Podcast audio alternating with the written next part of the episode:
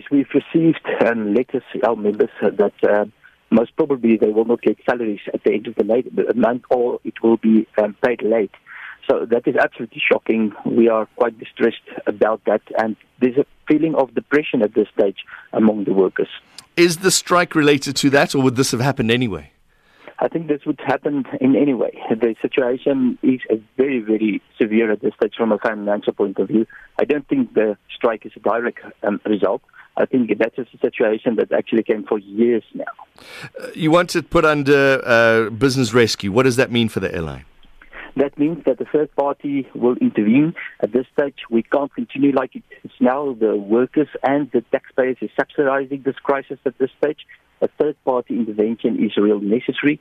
The company is under serious financial distress. It will be a historic application because it will be the first time in South Africa's history that a public enterprise is put under business rescue.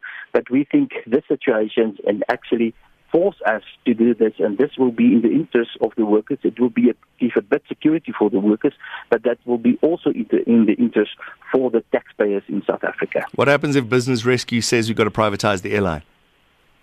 Well, the fact is that the situation like it's now can't continue.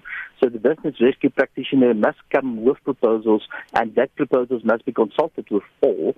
But the fact of the matter is we need a type of equity partner in SAA to save the SAA and to save jobs. When will you know once your court papers will have been read? What's the process now?